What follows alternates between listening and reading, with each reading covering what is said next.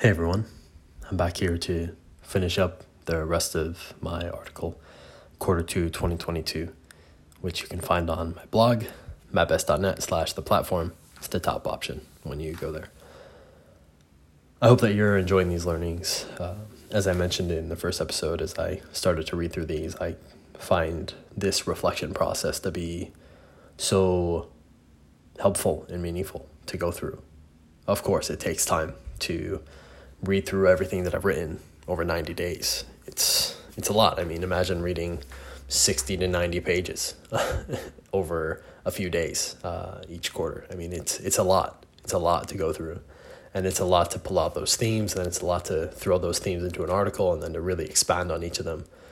But it really allows me to engage my head and to really understand all the places where my head has been over that month or the, that series of months. And it's just so fascinating to see just how much one can learn when one is willing to take some time just to look at everything as it is, to reflect and to slow down. And that's the point of this. So I'll jump in here and we'll finish up. Compared to the rest of the world, the United States is a great place to live. Over the last six years, with events like the election of Donald Trump and viral incidents like the murder of George Floyd and the invasion of the Capitol building on January 6th, the United States has earned itself a more negative view than it has had for most of its history on the global stage.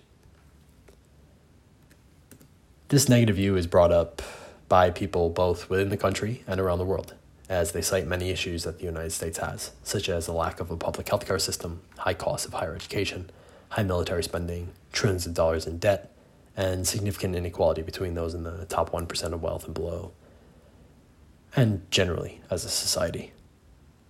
These arguments certainly surface major issues that the United States does, in fact, need to resolve. Yet, despite all of these problems, there's a broader perspective that one can adopt to see the country in a more comparative context. When comparing the United States to every other country in the world, there are many benefits that it boasts, which leads it to be the country to which more people across the world want to immigrate. Let's compare the United States to a few countries on a number of continents say Mexico, Colombia, Nigeria, Malaysia, Spain, and Russia. In the article, I have included three graphs. First, the median income by country in dollars. Second, the national crime rate per 100,000 people by country. And then lastly, the percentage of the population who makes less than $10 per day. I encourage you to check out World Population Review. It's a website that I use to pull together all these data and it has a ton of information that can help you to compare countries across a series of metrics. I found it to be a revelatory exercise, and I think you will too. So, just to sort of articulate what these graphs look like, um, in the United States, median income uh, is about $19,000. And if you look at the next best in that series of countries, it is Spain, who is just under $12,000. Um, so that's a $7,000 gap between um, the United States median income and Spain's.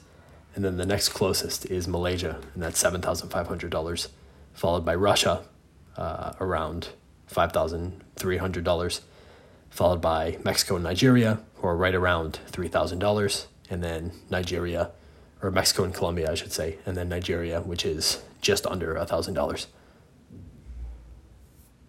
And then going down to look at national crime rate per 100,000 people. Uh, the United States is around 47 or 48. Mexico is just around 54. Colombia, 56. Nigeria, 64. Malaysia, 57. Russia, 40. And Spain, 34. So, United States is across the board as a nation less safe than Spain and Russia are, but more safe than Mexico, Colombia, Nigeria, and Malaysia.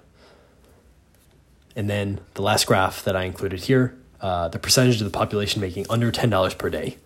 In the United States, that's about 2% of the population. And then the next best is Spain, which is right around 6%, followed by Malaysia, which is at 10%, Russia, 21%, and then the more stark numbers here Mexico and Colombia around 55%, and then Nigeria close to 100%. I know that that crime graph that I described doesn't look that great in comparison to the two above and below it. My goal with the graphs that I included here and just described is not to say that these metrics matter more than anything else nor is it to say that the United States is the greatest country in the world. Rather, it is to get you to take a step back and consider what life might be like in other countries across the world. Imagine what it would be like living in Nigeria, Mexico, Malaysia, Colombia, Russia, or Spain Imagine what it would be like to be from those countries and to grow up inside of them. How would America look to you in comparison to there? Take a deeper look on that website that I suggested, which is, once again, World Population Review. And look through the data on deaths during childbirth, deaths within the first year of life, education, employment, vaccination, life expectancy, democracy, religious freedom, gender equality, peace, Across the many things that are important to living a good life, the United States does a pretty good job comparatively, even against what many would consider to be the best countries to live in the world. in life, you must make choices. Living actively is a much better way to learn and progress than to just sit back and let life happen to you. Because even if you do not make a choice, that in itself is a choice, and you are condemned to the consequences when we take steps ahead and act proactively to try to live the lives we seek, we are able to learn by moving forward and being in a position of strength and progress. When life happens to us and we do not make choices, we are in retreat, defending on our heels, trying to react to everything that is flying toward us. The latter allows anxiety and depression to creep and to perturb us persistently.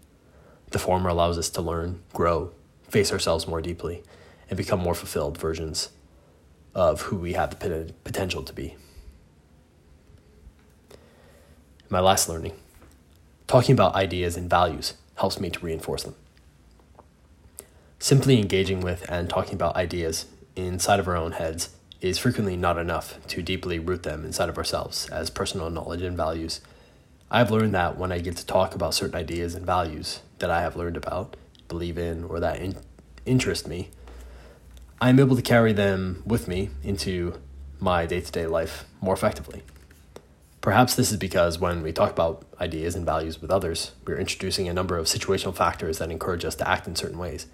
First, when we tell others that something matters to us or that we believe in something, the last thing we want to do is to do the opposite of what we said, as that introduces a ton of cognitive dissonance that we as humans desperately try to avoid. Second, in order to discuss an idea or value in its completion with someone else, or in other words, to teach it, you need to really understand it much more deeply than solely at the surface. And if you do find yourself talking about it and you can't seem to get beyond the surface, you will likely be motivated to go and learn more about it so you can fortify your knowledge for the next time. Lastly, there is the concept of repeated exposure, which is that we become more sympathetic to things we hear or see frequently. So when we talk about something repeatedly with others, we have a hard time not liking it or identifying with it more. If you ever want to learn something and to understand it more, talk about it with others. You'll certainly be on your way to reinforcing your understanding and memory of the idea. Thanks for listening to this. Um, going through this has been a lot of fun for me, as always, and I hope that it's the case for you too. This series will come back, as always, uh, in about three months' time, once I get to the end of quarter three. So stick around if you're interested and there will be plenty of podcast content on the way uh, on the way there. So, thanks for listening. As always, much much love. I really appreciate you taking the time to listen. Uh, it really means a lot to me, and um, I'll be back soon. In the meantime, take care of yourself. If you can, someone else do. Cheers.